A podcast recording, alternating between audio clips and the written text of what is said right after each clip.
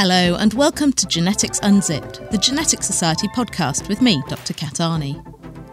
Research into genetic conditions relies on information from patients and their families, whether that's detailed health records or genomic data. As the tools and techniques for DNA and data analysis become cheaper and more organisations get in on this fast growing field, it's vital to make sure that the most valuable research resource, human lives, doesn't get overlooked in the rush. In this episode, recorded at the recent Festival of Genomics in London, we find out why it's so important to make sure that both academic and commercial research studies are done with rather than on participants. Before we start, just a reminder that you can find us on Twitter at GeneticsUnzip or by email podcast at geneticsunzip.com. Ping us a tweet or shoot us an email. We would love to hear from you. And please, please do take a moment to rate and review us on Apple Podcasts if that's how you're listening. It does something to the algorithm and it does help more people discover the show. Alternatively, just share a link on social media or just tell a friend, particularly if you know any students doing biology or genetics. It all helps and we're really grateful. Thank you. Back in January, what feels like approximately a million years ago, I went along to the Festival of Genomics in London, hosted by Frontline Genomics. It was a great opportunity to catch up on all the latest advances in the world of genes and genomes. One particular theme that came through over the two days of the festival was making sure that patients and their families are properly involved in research and the benefits that that can bring for academic researchers and commercial companies looking to use genomic data. I'll warn you now that all these interviews were captured live at the festival, so apologies for any background noises and chatter. Fiona Copeland is the chair of a support group for families affected by primary ciliary dyskinesia, or PCD, a rare condition that affects the lungs. She's also the mother of two sons with PCD. They're both now adults, but it took a long time to get them diagnosed when they were young, meaning that they have lasting lung damage and their quality of life as kids wasn't really great. An organised and dynamic project manager by nature, Fiona quickly realised that she had the skills and the tenacity that could help to change the outcome for other families affected by PCD. So she did. We became involved with the PCD family support group, which had been set up by somebody else because we offered to help organise an event, and they realised that actually I was quite good at organising things, and perhaps I'd like to go on the committee. And quite soon after, and I became the chair.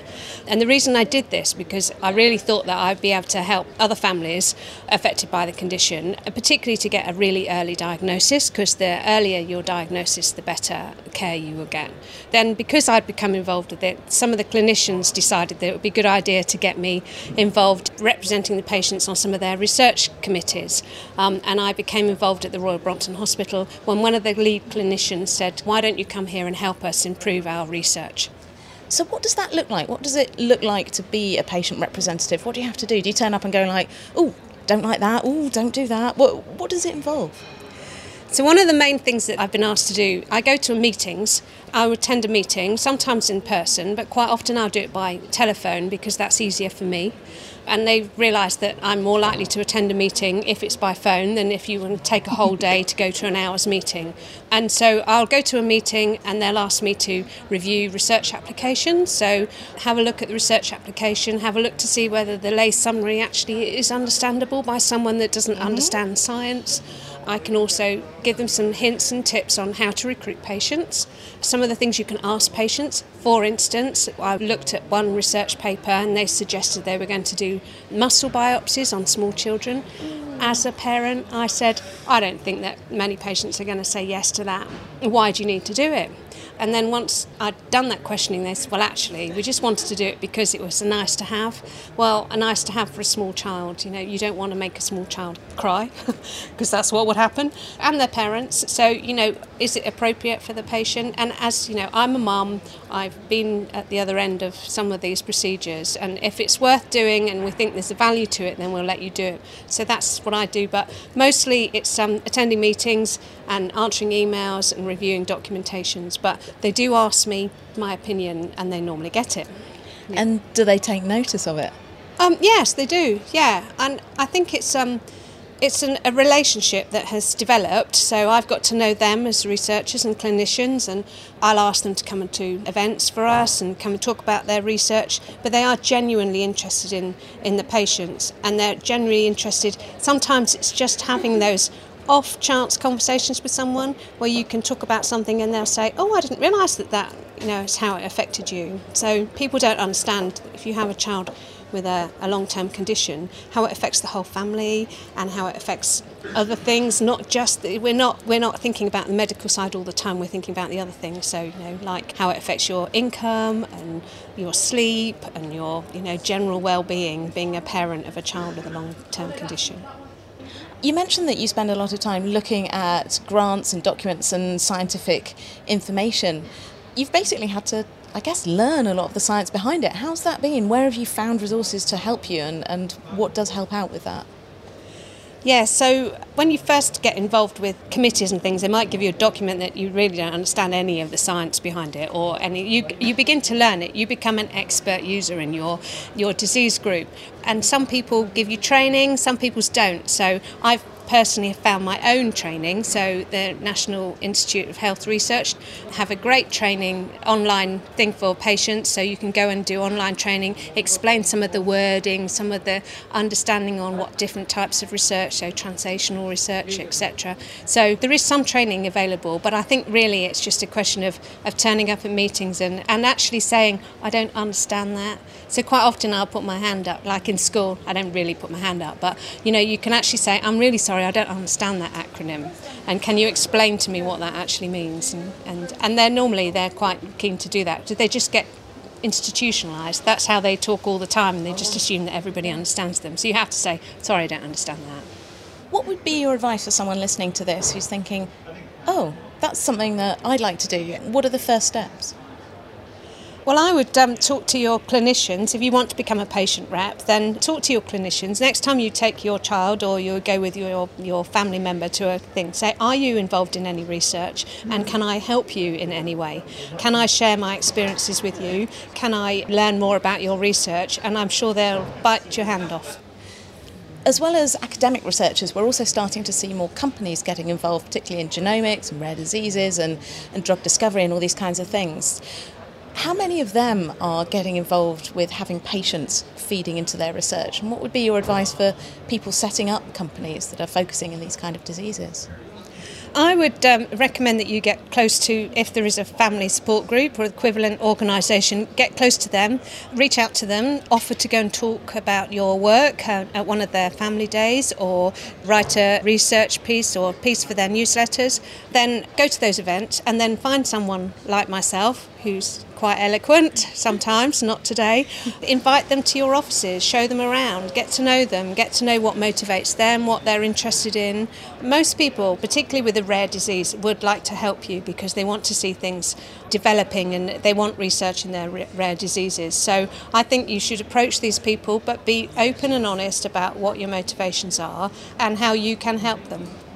And leading on from that, what are the benefits of really getting a integrated system going of research, academic research, commercial research, and patient groups all feeding in together? Um, I think the benefits of everybody collaborating is that um, sometimes you will have that little golden nugget. Someone will say something to you that you hadn't really thought about, and quite often, the patients will help you prioritise your research. So you might think that this is the most important thing to the patient, but actually, what's more important is um, something that can help them on a day to day basis. Or it might be that there is some particular problem that they've got that you don't know about, and you, by having these conversations with patients, you might suddenly get some really useful piece of information that you didn't know about. And I think we're a valuable resource that isn't being used properly. That's Fiona Copeland, chair of the PCD Family Support Group, and she tweets it at PCDMum.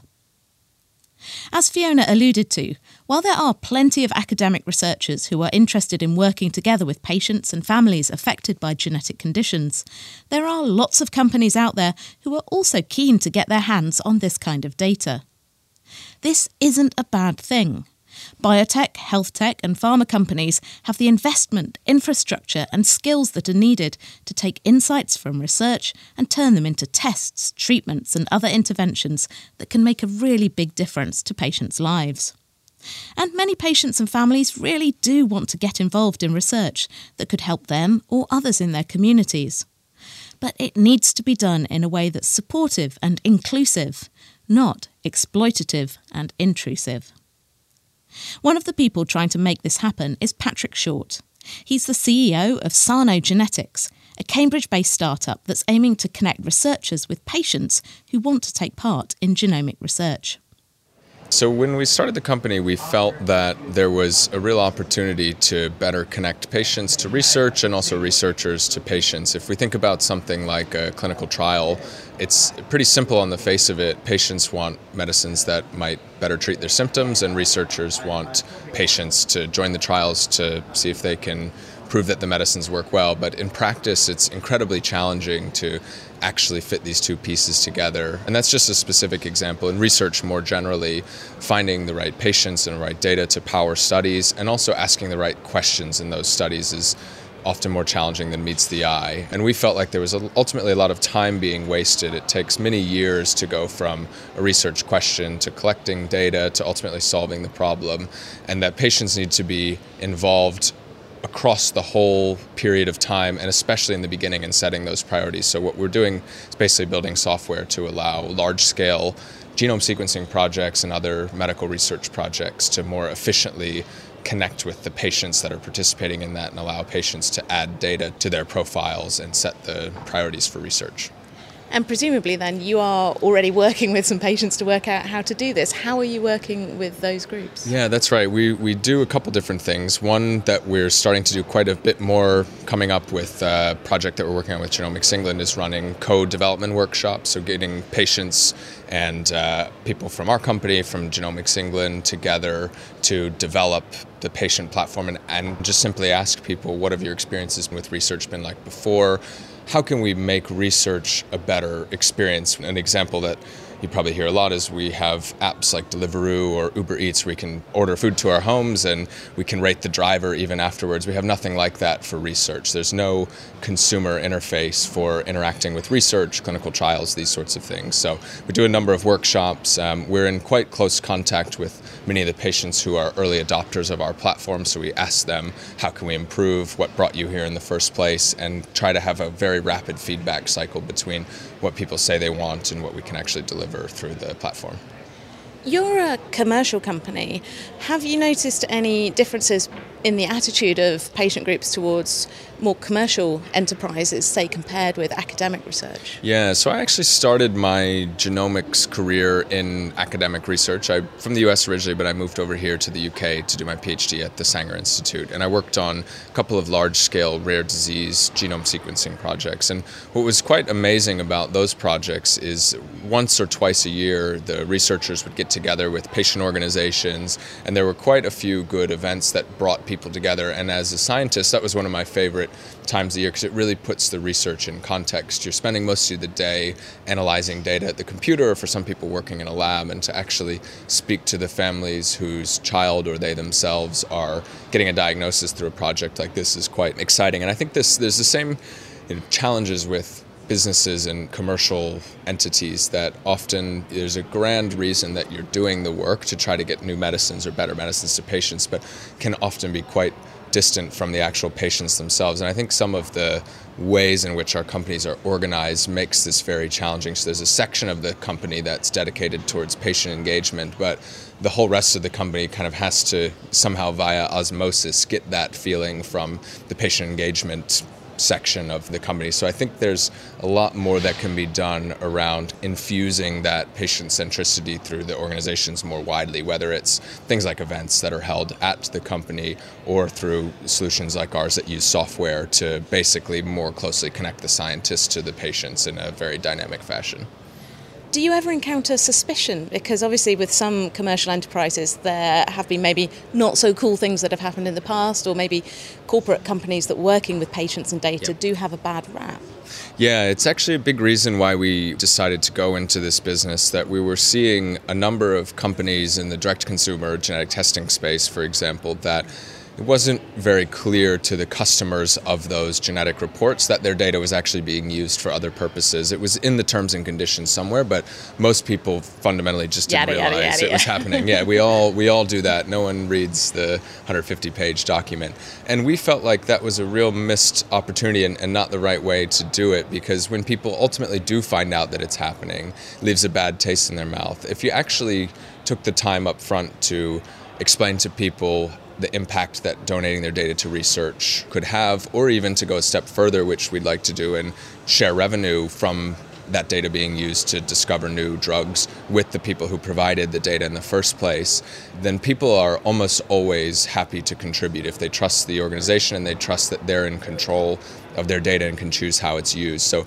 the approach we've taken from the beginning is to build the platform in a way that our participants, users, patients, depending on uh, where they are in life, have full control over their data, transparency of how it's used, and opt in for it to be used into purposes rather than that sort of being assumed through terms and conditions. We're here at the Festival of Genomics, and it's so exciting to see the growth in the sector startups, established companies, academic researchers all really wanting to build the sector, bring benefits to patients. What would be your watchwords for the future for companies, organisations really wanting to get into this space and what they should be thinking about. Yeah, I, I, like coming to this conference every year because it does bring such a diverse group of people together patients, patient organizations, pharmaceutical companies, academic researchers. I think above all, we're seeing a shift where people are systematically thinking about who the end user or the customer really is. Whether you're a researcher, whether you're in a pharma company, ultimately we're all doing this for patients. And while that's quite well known and you know we do think about that, it's often not always reflected in the way the processes of a business are set up or, or ultimately how we go about doing things. So I think you know thinking about very tangible ways that we can reorient business practices, the way we design software or tools to keep that in the very forefront of our mind and not as an afterthought that actually it's about bringing patients closer to research and researchers closer to patients at the end of the day. It's funny, the more I work with startups and companies, you hear this phrase value, and they're like, oh, the value's in the data, where's the value in this? And like, this is human life. We're talking about human lives and joy and suffering. And to me, it feels like that should be where the value is. Yeah, I think you're exactly right. And there's no doubt that uh, hundreds of companies have been started on the premise that, just like Facebook and Google, that our data has value. And to some extent, it does. We know that our data can help pharmaceutical companies discover better drugs and help us to stratify patients more effectively. But I, I think you're absolutely right that that realizing the value of that data should not come as paramount, that there are other requisite items that sometimes have proven to take second fiddle, like consent and making sure it's what patients want. So ultimately, I think it's just about shifting the priorities and saying that if we, as a company, the way we think about it is if we can deliver a great experience for patients to get into research and we're very transparent about our business model matching patients to research that the, the value creation will follow but we have to start by doing what's right for patients first and foremost that's Patrick Short from Sano Genetics. He's also the host of the Genetics podcast, where he chats to leaders working in the field of genetics, genomics, and bioscience. You can find out more by following at Sano Genetics on Twitter, S A N O Genetics, or head over to the page for this podcast at geneticsunzip.com for a link to his show.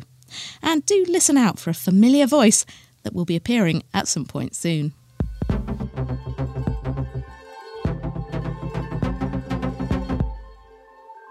You're listening to Genetics Unzipped, the Genetic Society podcast. You can find us online at geneticsunzipped.com and on Twitter at geneticsunzip. When Shelley Simmons realised that something didn't seem quite right with her infant son Fraser, she started asking questions. He was initially given a diagnosis of Duchenne muscular dystrophy, but that didn't seem to be the end of the story.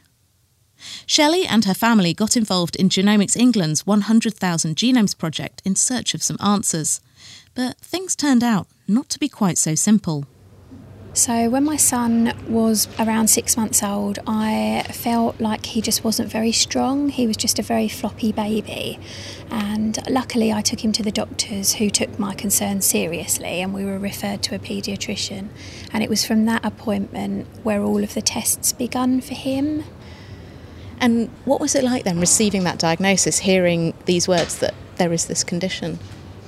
Well, we were telephoned in the first instance to tell us that one of his blood test results was abnormal, and then that followed with a trip to Great Ormond Street where we were told that our son had muscular dystrophy. And what impact then did that have on your feelings and your thoughts about your son and the rest of your family? We were absolutely devastated. I mean, we have no family history of this condition in our family at all. I've got a daughter, and you know, she was fine when she was a baby, so it was really quite unexpected. And it's a big diagnosis as well, so it's a lot to get your head around. And what were you told then about what the outlook might be for him?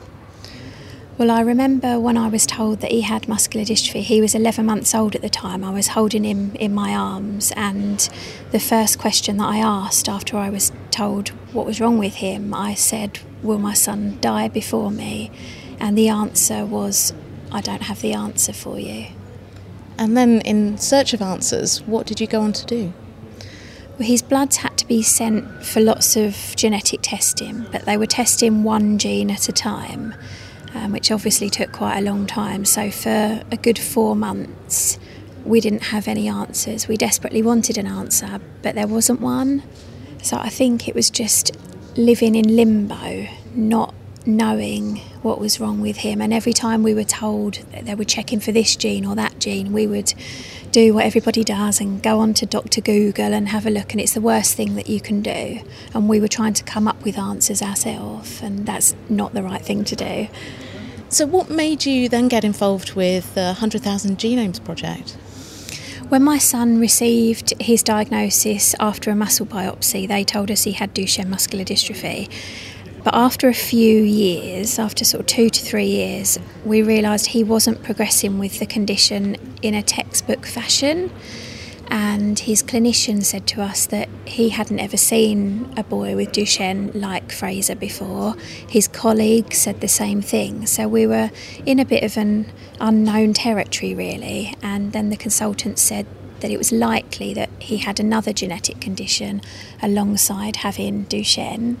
And he suggested we enter the 100,000 Genomes Project to look for an answer. So, what was that process like? What, what happened? What did you do? We went along to the clinical research facility at Great Ormond Street and we had some bloods taken. That's myself, my husband, and my son. So we're entered as a three. Took the bloods, signed the consent forms, and then went home and waited for two and a half years to have an answer. Wow, two and a half years. That is a long time to be just waiting. How did that feel? It's something that you kind of have to put to the back of your mind because they did tell us when we enrolled in the project that it wouldn't be a quick answer. So we were aware of that. But the issue is, we did wait two and a half years for the answer, and the answer is that there's no answer. So, of the panels tested for my son, nothing else was found. So, we're no further forward than what we were, you know, four years ago. So, there's no specific alteration where you can say, yep, that's it, we can put a finger on that and say that's the cause? Not at this moment in time, no. Is there any hope that that might come in the future? Yes, so with the project, your genome will be put back in the project. They'll continue to sequence your genome because there'll be new answers discovered all the time, and it just may happen that we'll gain an answer from somebody else's genome, but it is a waiting game we do sometimes get the impression that you know once you get your genome done once you get the test there will be the answer and then you'll be able to do something about it. Was that the impression that you had going into it? And certainly what's what's your feeling about that now? I think when i did enter the project i think i did think that i would have an answer. I don't know if that was being naive or misunderstanding, but I did think we would have an answer. But as you learn more about the project and how it works, you understand that actually lots of people won't get an answer because there's lots of genes that are undiscovered, haven't been investigated, and your body is just an incredible thing, and nobody really knows how it works completely. Uh, the genome is a big place, you know, six billion letters or whatever. I know, and you can't expect anybody to know all of those six billion letters and what an error means, or, you know, it's just, you have to be realistic, I think, with what you expect to get out of a project of this magnitude. What would an answer look like to you? I suppose an answer to tell us why our son is different. Why is he showing with his diagnosis that he has already? Why has he progressed with that condition differently? And I think there's still a lot of work to be done because it may be that he has a fault on another gene which makes his other diagnosis present in a different way. And maybe other children who have got Duchenne don't have that faulty gene, and that's why they present in the way that they do. I think we're quite a long way off of understanding how genes interlink with each other. That's still a way down the line, I think. And to you, how important was it to get involved in research like this? It's really important to me because I think this isn't just about my son. It's not just about my son. It's seeing the bigger picture of things. And if we can help another family who receive a diagnosis, if they can receive an answer faster than we can by us speaking out, sharing our story, joining something like the 100,000 Genomes Project, then that's really important to help people in the future. And for you now, moving forward, how are you coping with Fraser's diagnosis? What are you doing to, to almost find your own answers in, in the world? Well, we've taken his diagnosis in the most positive way that we can. There was a period of time where obviously we struggled to accept that our life was going to be different and our son would be a wheelchair user and he may experience lots of different challenges in his life. But for us, we think having a positive outlook on life, focusing on the things that he can do rather than the things that he can't do, that just works for us. For a long time, we saw the wheelchair as a real negative thing, but actually, it's the most positive thing that's happened to him. So, when my son was two, he got his first wheelchair and he just got in it and off he went. And it was such a magical moment because it was like he'd just got a pair of legs that worked. It was absolutely amazing to see. And he's now got a powered wheelchair, which he uses when he goes to school and when we go out for day trips and things. And it has absolutely changed his life. You're part of the patient participation panel for Genomics England 100,000 Genomes project. Is your story typical? The kind of issues that you've had, are they typical of the, the families that are involved? So I already had a diagnosis when we were entered into the project, which is different from most people because most people are looking for an answer from the project, and essentially I already had an answer. And I think for my family, we were quite fearful of something else being discovered because we had already sat there in that room and been given a diagnosis for our son, and the thought of going through that again was quite terrifying. Yeah, what else is in there? Absolutely, that's what it felt like. What else, you know, what else can be wrong? As it happens, our answer from the project was that there isn't an answer. So we're currently still just a one diagnosis family. Maybe that will change in the future, but maybe it won't. But we've learned to live each day as it comes, I think, rather than waiting for a diagnosis. We just take each day with the lovely little boy that we've got. That's Shelley Simmons. You can find her on Twitter at Shelley, S H E L L E Y, underscore Simmo, S I M M O. And finally, there's just time for a clip from the latest podcast from Heredity, the journal of the Genetic Society. The islands of French Polynesia form a South Pacific paradise, and thanks to the actions of an eccentric aviculturist in the 1930s, they're also host to an interesting evolutionary experiment. James Burgon has been chatting to Ashley Sendell Price from the University of Oxford, who spent a few months twitching in paradise, studying the divergent evolution of charming little songbirds known as silver eyes. The silver eye, it's a kind of small, kind of great tit sized bird that originates from the Australian mainland. Uh, and this is kind of a very interesting case because, unlike the other island colonizations by this species, the French Polynesian population is the product of a relatively recent human mediated introduction by a guy called Eastham Guild. So, yeah, Eastham Guild was somewhat of a prolific aviculturist who, in his own words, uh, he says that he liberated more than 7,000 individuals of 59 different species to the island of Tahiti. So, despite being, you know, it's a completely crazy man and such introductions are a bit of an ecological disaster, if you're interested in studying very early stages of divergence, this kind of foolishness is also, well, at least for me, very useful because there are now 13 non native terrestrial bird species on Tahiti. And these can be used to study the very early stages of divergence from a much clearer vantage point than what we've had before. But I guess to sort of answer some of these questions, you had to have some pretty epic fieldwork. Yeah, there's definitely many worse places to spend two months of your life than French Polynesia. Uh, I bet. um, yes, I, I, was really lucky that with the support of a heredity fieldwork grant from the Genetics Society, I could visit five of the 11 islands uh, that have silver eye populations. It's kind of interesting that, uh, so Eastham Guild, in his writings about French Polynesia, kind of describes it as being an exotic paradise. But he also goes on to say that it's, for some reason, there is practically no bird life. And that was kind of his justification for introducing non native species to Tahiti. And having visited French Polynesia, I could say, of course, there is an abundance of bird life in French Polynesia. But there was you know, some times where I found myself maybe agreeing with Guild a little bit, especially when I was on the island of um, Huahine. Anybody I spoke to, I'd show them pictures of silver eyes and they'd be like, oh no, we've never seen these at all. So trying to get local knowledge about a bird that nobody knows exists was a yeah, big part of spending two months hopping around paradise. You can find the full interview with Ash, as well as his reflections on LGBTQ plus communities in STEM, in the latest Heredity podcast. Just search for Heredity in your favourite podcast app or follow the link from the page for this podcast at geneticsunzip.com. There's also a link to his paper and a couple of fascinating blog posts I found about Eastham Guild and his introduction of birds into Polynesia.